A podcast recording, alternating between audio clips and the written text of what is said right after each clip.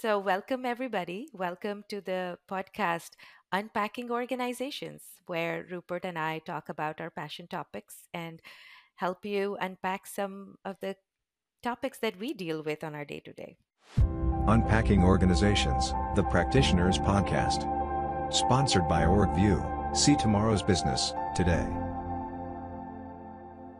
So, Rupert, we recently uh, talked about always on transformation. And that got me thinking that many a times the transformation is done for cost cutting. People say that, you know, we are very heavy and we need to be in a more lean model structure. Uh, we are very expensive, or we are fat in the middle. We should be pyramid, but we are actually a fat diamond.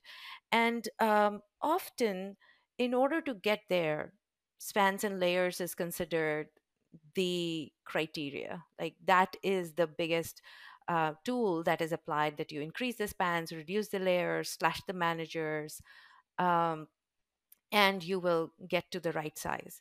But I feel there is more around it because there is when we do spans and layers, it's applicable for say um, operations or places where there is a scale of economy but it isn't that much of uh, or sorry i would say that it is more applicable into the corporate functions where we are actually having the managerial layer and so on. But when there is a scale of economy and you know operations that does not work because there are mu- many other criterias that actually work uh, in order to think about right sizing. And I I know that in your book you have a full chapter dedicated on um, right sizing. So I thought it was it would be really helpful for our listeners to go through that. So there's an acronym that you have created. Mm-hmm. So mm-hmm. tell us more about that and let's unpack that today. Great. No, th- thank you. I mean, where this started for me, um, probably about 20 years ago, close to 20 years ago, I was with a client and we were doing all the design and we had done all the activities and the process maps and the accountability maps and we had the broad structure. And then we said well how many of each role do we need? And how do we get to the answer? And and this was in the context of quite a mathematically literate client. And it was in the supply chain of a consumer goods company. And you know we we we we wanted to do it correctly. And and they said, so how do you do this?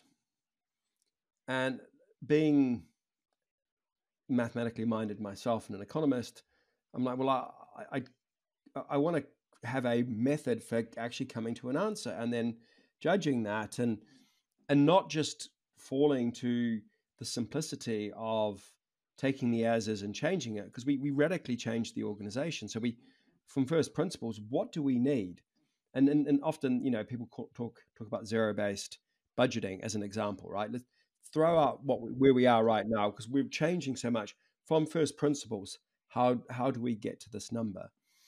Um, which is really healthy because because just slashing and cutting and saying oh, I, I need to take 20% out and that's the answer and doing it through negotiation and pressuring and bullying and saying, well, you've got to take go deeper. It's not good enough with no basis. It, you know, just really feels poor. And and also what you raised in terms of the spans and layers. You know, say, oh, we need eight spans, and and so as if eight spans is a magic number, and if you don't have eight spans, that's a problem. And I even know clients who've got an official and an unofficial organization.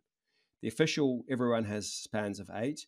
But the unofficial, the way it really works is they don't. They're just doing it to protect their jobs because they're like, if I don't have a span of eight, I'm going to be a target. So it was really silly because sometimes the span of control of one makes total sense, you know, because you're more of a player coach and you're doing a lot of work yourself. So it's very dangerous, I think, to look at just over simplicity, which is just our spans. And, and, and the reason it's so prevalent is because it's so easy. People just, oh, it's I know if we re- reduce the spans, on average, we're at five, and we make it eight. Here is the saving. We can get rid of 200 managers. The average salary, salary of a manager is X.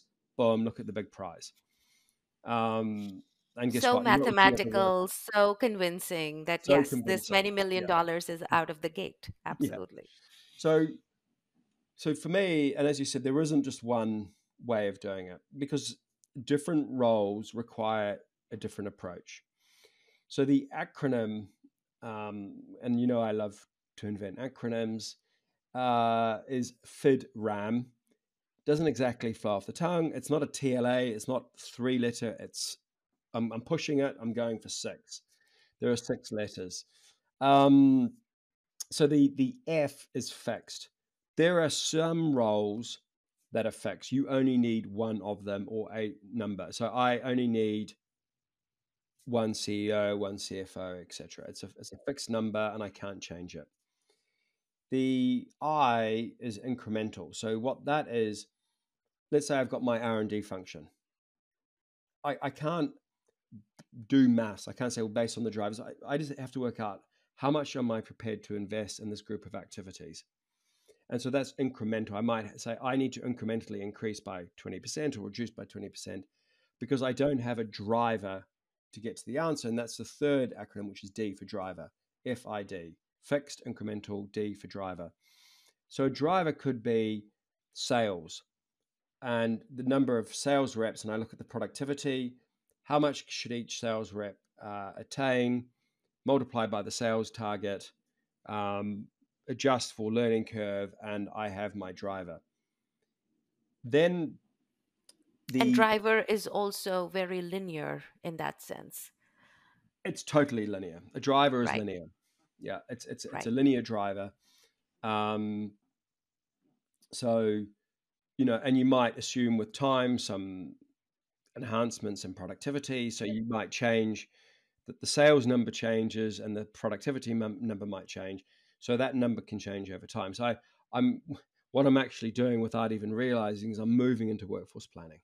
But from an org design perspective, you have your assumptions for that point in time because you're doing it for the to-be. Right.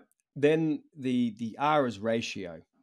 So ratio is like a special type of driver. So an example, I've got my software developers, the engineers, and for every one of those, I need one. For every four engineers, I need one QA person, and then I have, I I, I then have a half a UX person. Two Um, testers. Uh, That's right. So that those are ratios. Right. And another ratio. I mean, a span of control is a ratio, so you can have a span break. So I need team leaders; they can manage this number. So a Right. span of control is is a ratio.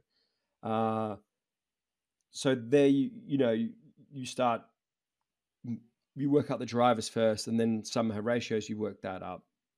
The and the one, ratio um sorry i just want to highlight that the ratios are also a good thing to do about enabling functions right? Like if you have x number of people how many hr people would you need as a hr business partners or things like that? Is that right to say? It, it could be. I mean, I, I think it's slightly dangerous with that example because people then look for benchmarks Hmm, and and then they say, well, the ratio is one to a hundred, uh, and and the the implicit assumption is if you if you had the ratio of one fifty, you're more effective, and that's, that's a fantastic dangerous, point right? Because right I right if I say people are at the heart of our strategy, and I have to look at the and this is the next one is the activity. Um, so Hmm. FIDRAM, so we got ratio and then activity, and what is the work that's needed? And it might be, for instance, if we take your HR example, I, I want to do more L and D. I, I want to do more OP&A. I want to do um, thinking about more more talent uh, talent management and acquisition right and so I might want to invest a lot more to improve the uh, the life cycle for all employees, and and that is an investment, and so therefore I I my my I might I might need for every eighty people one person, and actually as I get bigger, I can get more economies of scale. So because I put systems in place, so it changes. So I think looking at the that's a work great work example to do, rupert um, right which is the danger of benchmarking. So the, the big hmm danger in right sizing is everyone looks at benchmarks. And if you copy, it's like, do you want to be someone else or do you want to be yourself? And if you copy someone else, you're going to get. It doesn't mean that that who's who's to judge what's what's best practice anyway for you and your industry, given what you're trying to deal with. Um, the the last acronym, the last letter in the acronym is M, and this is mathematical modeling. And I've done this as well. I, I, I did it actually in the context of uh, healthcare and chemotherapy and radiotherapy. So you when you have dynamics, when you have patients flowing in, um, quite complex process flows, you have different um, technologies, uh, then you, you have, if, if, too many patients arrive at, at, the same time in the morning, there's a, there's a queuing effect and there's a build up um, and bottlenecks through the system. So if you try and model certain environments with a linear deterministic approach, uh, you will end up making flawed assumptions. And so, mathematical modeling, we look at variation as well. So, if you're thinking about a call center, what is the volume of calls that come in? What kind of service levels do you want to achieve given the fluctuation? You start to model that so you can hit things like, I want to, you know, resolution in four minutes at 98% of the time. These kind of SLAs that you put in place and the demand is fluctuating and there's queuing effects and it's you can't model it as a deterministic system then you move to mathematical modeling. Now the the thing is that you the as you go through the letter the, the acronyms it becomes more complex um, and therefore less frequent. So mathematical modeling is a technique that you only have to apply in rare exceptions. Right. Right. But and if you apply it once, you can use it several times because if you tweak a little bit of uh, the not the formulas, but the the constructs or the parameters of those formulas, then you will be able to evolve that for the future. You don't have yeah. to build it from the scratch every time. Yeah. Yeah. Whereas if, if imagine if you're starting a business like a startup, which I've done now a few times, you start everything is fixed. There is no drivers, there's no ratio. You have one of everything. There aren't many, and you're multi-hatting. So you so you, you always have fixed is always part of the the playbook. Um, as you start scaling and growing, then you start thinking, oh, we can make these incremental investments let's use the drivers. And now we're moving to maturity. We've got to think about ratios. I'm becoming more sophisticated. Actually, I'm becoming even more sophisticated. I really need to understand the work and then the workforce. If you reference our previous podcast on the activity system, so so that's another way of looking at it. So although there are six different techniques, you're not applying all six in the same number of times all the time. I really like that spread, Rupert, because then it also tells us the maturity of the organization. That is a consideration or a parameter that we need to think about. It also talks about that as you start to get into activity and the modeling, the workforce planning starts to come into play, right? That that is where it starts to start. So there's an overlap about different systems as well that you are um, right sizing, but then you're also building that capability as you grow um, on how to think about the size of the organization based on the maturity and the complexity of the organization. So I love the spread FIDRAM, fixed, incremental, driver, ratio, activity, and modeling. Great. so, what is one takeaway that you have for our listeners? Don't go and apply spans as your method for right sizing. Don't go and take some set of benchmarks, doesn't matter how well intended, and use that as the as the way of calculating how many positions you need uh, for your organization so you can execute your strategy. And, and, and what's Brilliant. your strategy?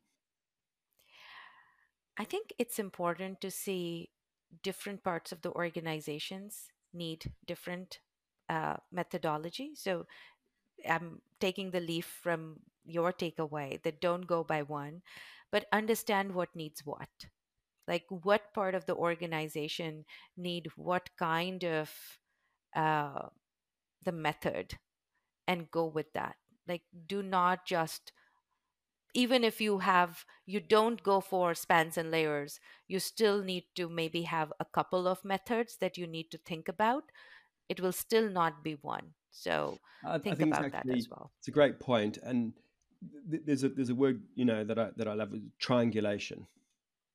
Like one, you don't have to use one method either. By the way, you can use two or three different lenses, different ways, as a way of saying, does this make sense? Because at the end of the day, you have a top down budget of what you can afford.